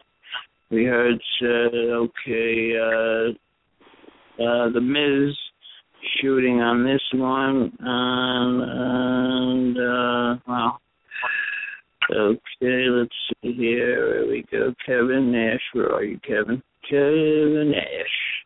Uh, uh, uh, Batista shoots on leaving. WWE. Okay, so Kevin Nash disappears like he usually does. In real life, he disappears on my computer. ah, boy. But uh Kevin Nash, I was told that the year that he was champion, which was 1995, was the lowest point uh, for WWE merchandising. I don't know if that's accurate or not, but that's what I've been told. Uh, well, I think And- 95 is a hard time for WWE in general, you know, and of course a lot of the guys were jumping ship to WCW. You know, uh, the new generation was going on hard times. So you had, you know, Kevin Nash who was your world champion. You had, you know, a lot of guys like Shawn and Bret who were just getting to the bigger picture. And you know, there was a, a big struggle. There was a, a lot of concern. They were trying to keep up with uh, WCW, and it was tough because they had the star power, and WWE at the time were still trying to develop their stars. They were still trying to find their own voice and their own place uh, in the company. And there there was a talk that uh, we even discussed was it WrestleMania 11? I don't know if that was 93 or 94, maybe 95. I can't remember the year. It was probably one of the worst uh, WrestleMania. So WWE went through a very difficult period during the new generation in the early 90s and uh, a lot of that had to do with the star power with Hogan with Nash and Hall and Warrior and all those guys jumping ship and uh Luger and uh, Rick Rude so many guys jumping ship to WCW and it just brought a lot more eyeballs to Monday Night Nitro Oh yeah, I mean that day where uh Raven came to Nitro, uh and Mr. Perfect debuted and like wow. Uh, and even besides stealing ta- talent from WWE, they stole talent from little old uh, ECW. You know, Raven, Sandman, uh, Perry Saturn, uh, it was a shame because if ECW had some money there, that could have been a hell of a product. Yeah, and it was a hell of a product. But I'm just Yeah. saying, if they had a budget or something, and they had somebody like with brains that was running it. I mean, I'm saying not saying Paul Damon doesn't have brains, but he's not good with the uh. And the uh, the chicks kept playing basketball and bouncing uh for a lot of people. Um but uh nonetheless uh ECW was just an amazing thing. Uh there's a lot of things that are good but in my opinion nothing will ever top the moments uh that we experience in good old ECW Yeah, I mean it created so many uh, great moments with uh, you know Tommy Dreamer, Raven, Sandman, Taz, RVD, Sabu. I mean the the FBI. So many great talents came out of there. So many great matches, and as you mentioned, a lot of the talent who went to WCW, like a Rey Mysterio or a Chris Jericho or a you know Eddie Guerrero or uh, you know Perry Saturn. So many guys. Even the Sandman, believe it or not, he had a, a brief uh, stint uh, in WCW. As Yeah. Yep. yeah Had uh, I mean a lot of guys they tried out. You know they tried out. They uh, they tried to WCW. Or if they didn't work there, they went to WWE. I mean uh, we had a Public Enemy at one point went to WWE, and that was well I think everybody remembers that and what happened with them. But you know so many guys. Uh, ECW had a great talent pool. And uh, like you said, Paul Heyman hmm. maybe not the best with money, but when it came time to recognizing talent and giving them the opportunity to let that talent shine, to see what they were capable of or mm-hmm. where they were. Mm-hmm. Someone like a Stone Cold Steve Austin, who was in, he was just stunning Steve, and yet he developed his attitude in ECW, and he would go on and bring that to the WWE and become one of the most uh, largest grossing superstars that the WWE ever had next to Hulk Hogan. I mean, he just defined the attitude era. He was what they were missing as the new generation was coming up and they didn't have a voice. Well, they found their voice when Austin became Stone Cold Steve Austin and he became you know, the leader of the attitude era. I mean, so many great things happened and you have to pay tribute to ECW, which was very influential. Okay, let me see if this clip works. Kevin Nash and Steve Austin talk about Triple H. Uh, nope. So uh, let's just keep on going. If it does pop on, it'll pop on. Uh, so uh, the result. Do we have the results of um, what went down tonight? Of uh, was tonight was uh, what's it called? Uh, on the network. Uh, Main event. on Tuesdays?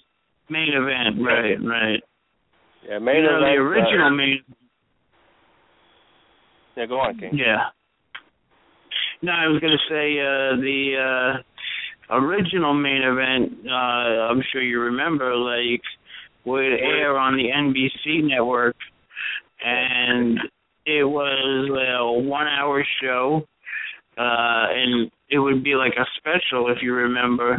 And uh, one time they had uh, Hogan and Savage uh, uh, break up on the the main event uh, at the time when they were taking on Hakeem and the Big Boss Man, and that's when uh, Elizabeth was used as a uh, uh, I don't know what the word is, but uh, she was definitely used uh, more than once uh, or twice. But uh, uh, it was it, it was some good times back then uh, with the main event uh, as far as that was concerned.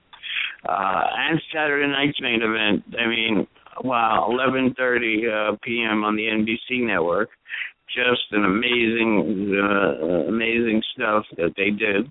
Uh, and uh like uh, it was much uh you know much more interesting because you had just the weekend shows of uh challenge and superstars and you had i guess primetime wrestling uh to me that was a good era Yeah, you know you had uh, good stuff and to me uh you know i love jim ross he's great and i love joey but when you had Gorilla Monsoon and Bobby the Brain Heenan.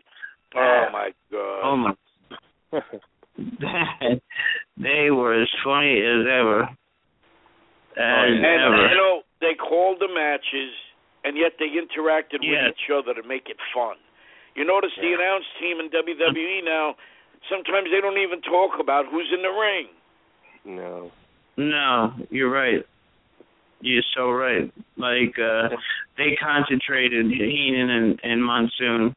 Uh, Yep. you know, they made their jokes but they they did concentrate on what was going on in the ring and then you know, uh uh Bobby would uh uh Monsoon would say uh all these funny things about Bobby the Brain Heenan and uh uh it just reminds me of when the day that he passed away and uh you know he was on nitro and he was crying bobby the brain and it was pretty sad that you know that was a while back but that was that was sad uh because uh to me in my opinion that those two were the best uh one two punch at least.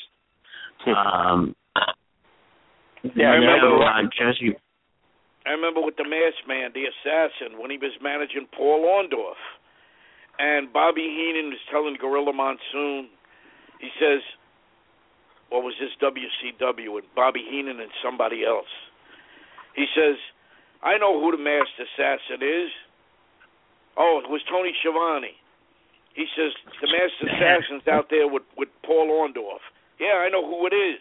Who? The guy wearing the mask. Like, no shit, Bobby. Tell us who's under the mask.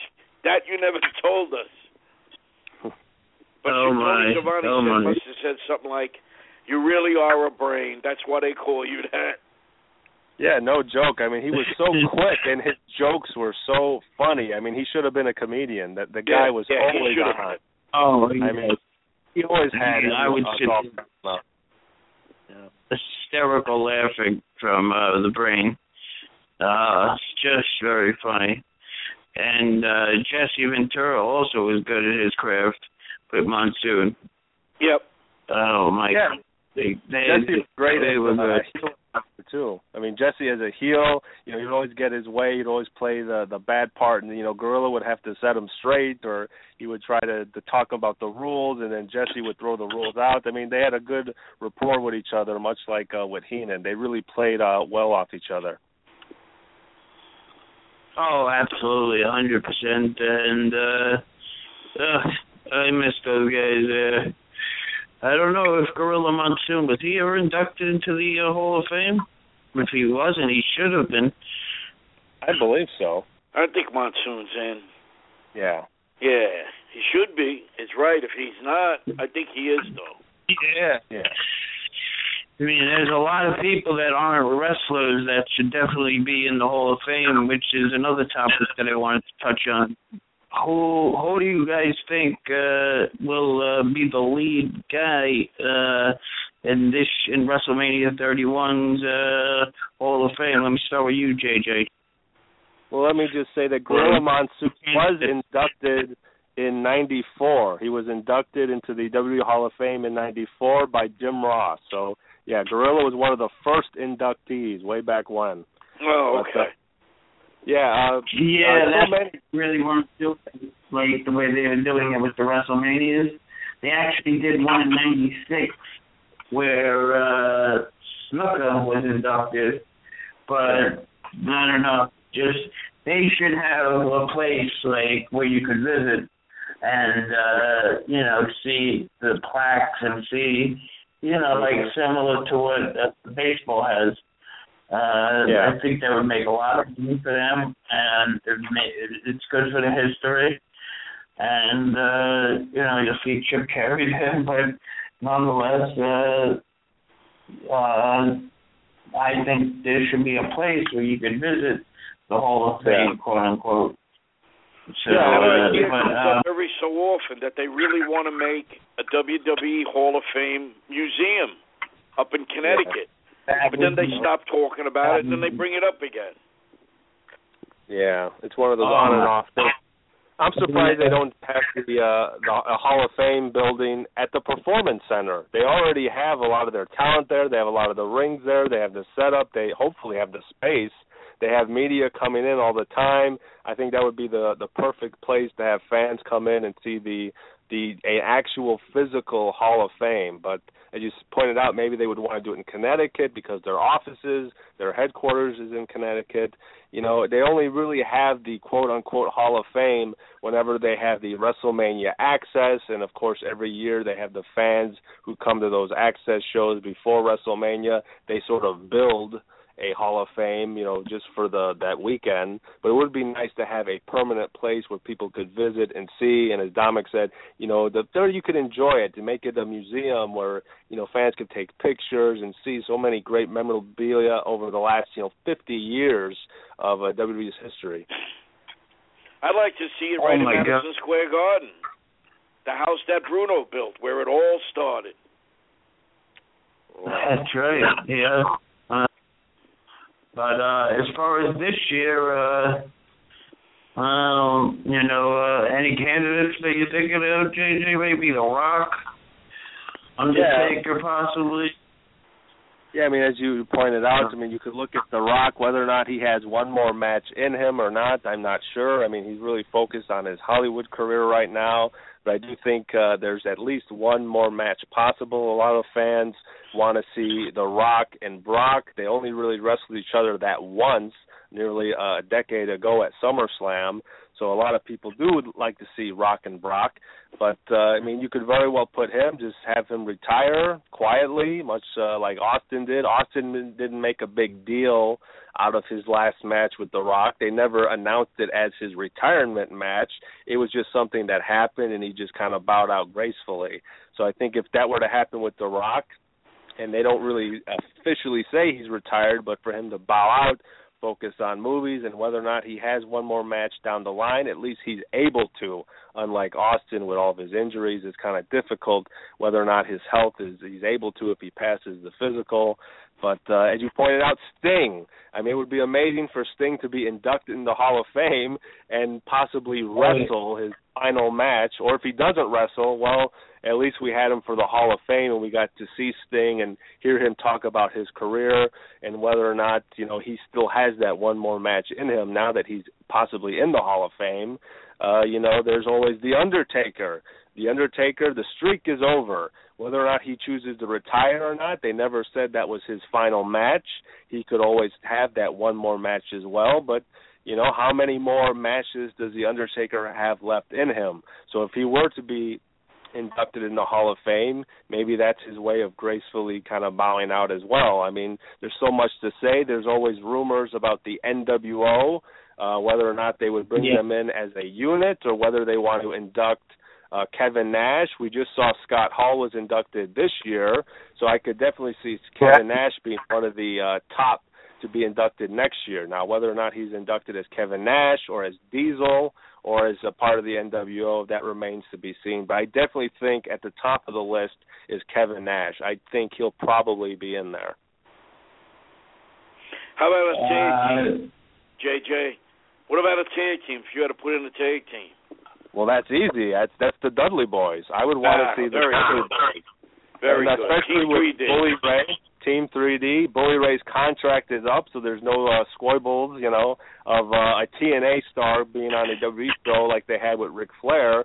I mean, he's a free agent. If he wants, to, if they don't even want to bring him back as a wrestler, at least induct the team into the Hall of Fame because I mean, I think the WWE has acknowledged that you know one of the greatest uh, tag team ladder matches uh, in the history of, of WWE's ladder matches were that triple threat match between the Hardys, the Dudleys, and Edge and Christian. It was a historic moment for Uh, WWE. And it involved the Dudleys. They were a huge part of that. And towards the end of the Attitude Era, of course, we remember the famous power bomb to Mae Young uh, oh, the that poor lady. and uh, they tried to recapture that in TNA. But uh, you know, Bubba Ray and Devon, they deserved it. They earned it. Uh, all their time in ECW, their time in WWE alone, you could induct them. And of course, they had a great run uh, in TNA, but of course, they wouldn't acknowledge that. But uh, Bully Ray, Bubba Ray Dudley, Devon Dudley, they definitely deserve it. I mean, I can't think of a tag team that deserves it more than those guys. I mean, they're just uh, phenomenal. Couldn't agree they're more. supposed to get the TNA, uh, ta- uh, whatever it's called, the TNA version of the Hall of Fame.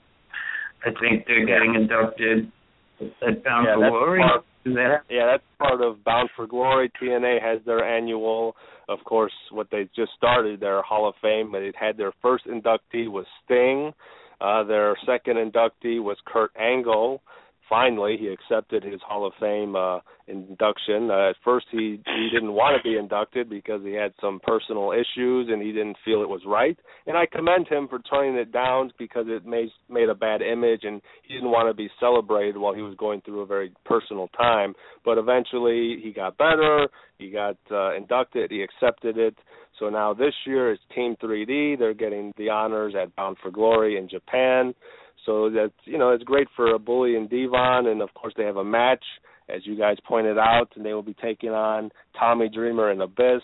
So that should be a, a good send off for uh, Team 3D. But of course, for the WWE fans, how great would it be to see the Dudleys in the WWE? Even if it's not a wrestling match, just to see them at the Hall of Fame, I think the fans would go crazy. Oh yeah, I mean you're talking about the best tag team ever besides the LOD, in my opinion. Oh, I agree Uh, with that. I mean, I agree with that. LOD is number Yeah. one, and Team 3D is number two. Yeah. yeah, I mean then after that, then just pick 'em, I guess. Uh, uh, you know, I just scratch my head because these a lot of tag teams were thrown together. And they weren't. I mean, the Hart Foundation that was definitely an awesome tag team. Yeah, Bret and Anvil, Um, yeah. Mm-hmm. Uh, I don't know if you th- how you guys feel about Demolition. Uh, I thought they were pretty good, but some people think that was a rip-off of the LOD. Whether, whether it was or not, I no idea. Yeah. But mm, Whether or not it's a rip off or not, I don't think that's the point. The point is they did well while they were in the WWE. They made their own uh, identity. They have their own great moments, and they're definitely still remembered to today for Yep. uh, everything that they did. So whether or not they're a rip off or not, they eventually made a name for themselves. uh, yes, absolutely. I mean, we also what's had the? Godwin. How come WWE has nothing creative for Christian? That's right. Um, yeah. Why ain't they It's using that kid? He's got a lot of miles left on him. He's not Well, injured no more. Well, that's the problem. He's not injured right now. But let's say they bring him back. Let's just say he doesn't get injured again. Unfortunately, much uh, like Rey Mysterio, Conan, he's very injured prone, and especially when it deals with concussions, the WWE takes very seriously. Yeah, yeah, Uh, they you know, they they don't want to put him back too soon. They they're not sure what to do with him. As you pointed out, there's a lot of uh, political things to do with that as well. Supposedly, that Vince McMahon just he doesn't like Christian. He doesn't think Christian is marketable. He thinks he has a rat face in which he feeds into JBL's headset to call him a rat face troll or whatever. So there's a lot of things unfortunately that aren't going in his favor, but it's a shame because he is a great talent and he is passionate. He loves this business and he wants to be as you know successful as his uh, quote unquote brother his uh, Edge was. And I think he could have been. He could have been a great sort of weaselly uh, heel. I think he was really great when he was, you know, facing Randy Orton. They had some great matches for the world title, and it's a shame they're not putting him in the the title picture now. Even feed him to Brock. Make Brock look like a badass. Have him had Christian, you know, fed to him. Just give him an opportunity to go out there and to do something. Because right now we just saw him on the Peep Show, and that was it. And that we haven't even seen him before that in months, and now we still haven't seen him.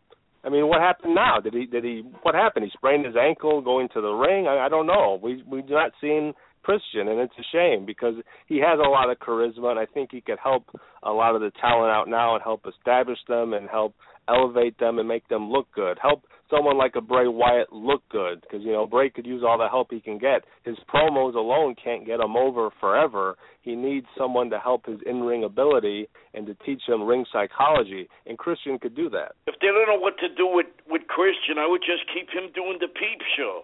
That's all, even if it ain't every week. Yeah, you know what? That would work too because he's a great on the mic. He's a great Yep. character. He knows how to play off people. He's quick. He's funny. I mean, a lot of the stuff that him and Edge did, you know, when they were a team was was great. It was just kind of it was silly, but it was silly in the way that it was actually legitimately funny. They're silly like a bunny wrestling a gator, and they're silly that you know you can laugh at. Anyone can laugh at at all ages. You know, and that's I remember when they were sitting at ringside and they says, "All right, prepare for a run in," and then they did the run in. Then they said, "All right, we're going to pose for five seconds. Get ready." That was funny. But the stuff with these guys dressed as uh dressed as a bunny and all that sh- that's not funny. That's not even stupid. That's just lousy. That's plain ridiculous. Yeah, it's uh unwatchable to say the least. but uh uh one person that will be in the Hall of Fame, uh in my opinion, I think you guys will agree, for all his accomplishments and whatever, uh is Mr. Paul Heyman. What do you Oh, think yeah. about that? Oh, that's a great one. I Yeah. say yes. Yeah, I mean, I'm surprised he wasn't inducted when they were in New York, uh, when they did the Hall of Fame in New York with Bruno.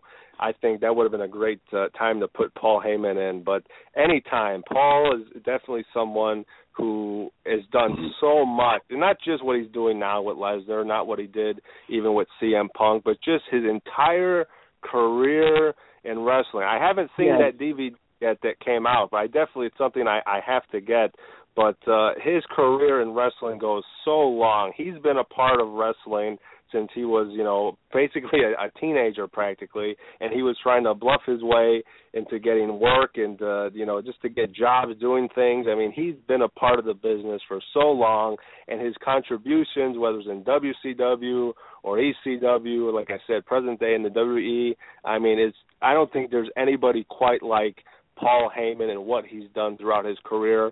And oftentimes people say, "Oh, well, Paul Heyman today is the greatest, you know, manager of all time." And of course, we always talk about, you know, Bobby the Brain Heenan. But uh, you have to compare if there's any top, really, really great manager. You have, of course, Heenan, but Heyman's right there. His Dangerous Alliance back in the day, you know what he did for Oh, Lesnar. I mean, Lesnar doesn't work without Paul Heyman. Lesnar would be it just it just doesn't work. The guy can't cut a promo. In fact, when they brought him back originally, and uh he didn't have Paul Heyman with him. When he came back a few years ago and he confronted Cena and he did the F5, they had uh this big uh, contract signing with Triple H and Brock and Brock was speaking. It was terrible. Brock knew it was terrible. The WWE knew it was terrible, and Brock very simply told them, if you want this to work, you have to call Heyman. And they called Heyman. Heyman came. He said, I'm never going to sign with this company ever again. He's done. And yet, what happened? He signed. Yep. So uh, Heyman's a Oh, guy yeah. who and he's really helped save a few careers. So uh, he deserves. He really does. One of the all-time best. Oh, think about it like this. I mean, you probably wouldn't know the name Tommy Dreamer right now. For what this for Paul Heyman, Right. the Dudleys. You know, Rob you, Van Dam. you, we, well, we, what's that? Rob Van Dam as Uh, well. uh, RVD, all of them that uh, came from the ECW because Sabu, Guido, Little Guido, uh, Steve As Corino, you said, RVD. Tajiri. To Jerry. Yoshihiro T- Yep. Uh, yeah, last week uh, who wrestled uh, Robbie E in a very good match. I thought at least Yeah. decent match. And uh, the Jerry, yeah, he's uh, he he seems to be back. I it'd be a sh- it, it would be great if they could get Super Crazy back and have a good Oh, old my rematch. God. Super crazy over in Yeah. Japan. I Uh, forgot Yeah. where now, All Japan or New Japan, but he's he's there, or maybe it's Noah, But but he's he's over in remember- Japan. He's been there. right, you remember those good old uh, feuds, right? With Jerry and uh, Japanese Crazy. death match and the Mexican death match.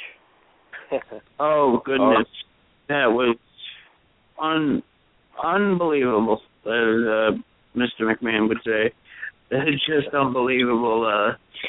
Uh, mm, uh, no words to describe uh, that. That and uh, super crazy. I mean, jumping off of balconies. I remember him doing moonsaults off uh, the the balconies at the the Hammerstein Ballroom to Tajiri. I mean, he was doing some amazing stuff. These guys were just tearing it up.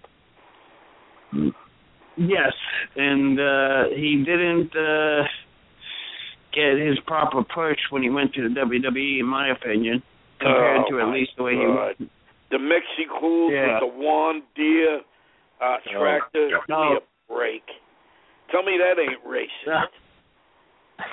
Oh my god. Oh, the Yeah. whole list. What about with the What, uh, Savio Vegas group? What Who they was call it? that? Super What? crazy psychosis, and it was another guy. was it Juventud? Who? Juventud Guerrera? Yeah, yeah, that's it. It was Juvi. Juvi. And then they showed the prototype of a Juventud Guerrera figure, which looked awesome. And Juvi had problems with WWE, and they never made the figure. Uh, Oh, shit. Oh my, yeah. Wow. Yep. That Juventud, he was a talent. Yep. He, just something else. Now he and wants uh, his own promotion in uh in Mexico, and he's a DJ, and he wants to supply the music for the promotion. hmm. Oh. That's interesting. That is interesting. And uh, Bound for Glory definitely will be interesting uh, how that crowd reacts. Uh, you know, like if you look at the matches, it's basically America versus Japan in a lot Yep. of the matches. Yep. It really Not all that- like a South promotion. Yeah, it does feel like uh, TNA versus Wrestle One, especially uh, in you know Wrestle One's hometown in Japan in uh, Tokyo. But uh, that's another thing is there aren't a whole lot of TNA sort of storylines. The biggest storyline uh, in that pay per view is uh, you know the Great Muta Tajiri with James Storm and Sanada because that's one of the matches that they've been grooming for the last few months. A lot of the other matches are just kind of matches they've made on the fly. Uh, Samoa Joe and Low Ki are developing a nice renewal of their feud, so that's nice to see them going back and forth. So their triple threat match should be a, a great match. But uh, the rest of the card is really uh, it, it's just TNA versus Wrestle One. So, but like you said, this should be probably the best three hours of pure wrestling. No storylines, no talking, just wrestling. So it Yep. should be just a great card on on that note. Agreed, 100%. Yeah, and uh, we should have some more information next week. Uh, hopefully, the audio clips will be back and the technical problems will be uh, fixed. So uh, another good show, and uh, hopefully we'll have. Oh, I think we will have Mr. Brian Shields uh, talking about his new book next week right. for sure. Uh, so uh, let's look forward to that. And uh, of course, call us at 212 629 1900. and uh, that's that. JJ Dominic, always a pleasure, Yep. and uh, we will speak Pleasure to for me you. too, Uh, guys. Yeah, take it easy, guys. ab- Yeah, right now my ear is Okay. falling asleep. I'll see you next week. All right. All right, okay. peace out, guys. Take care, everybody. Yep. Thank Bye-bye. you. Okay.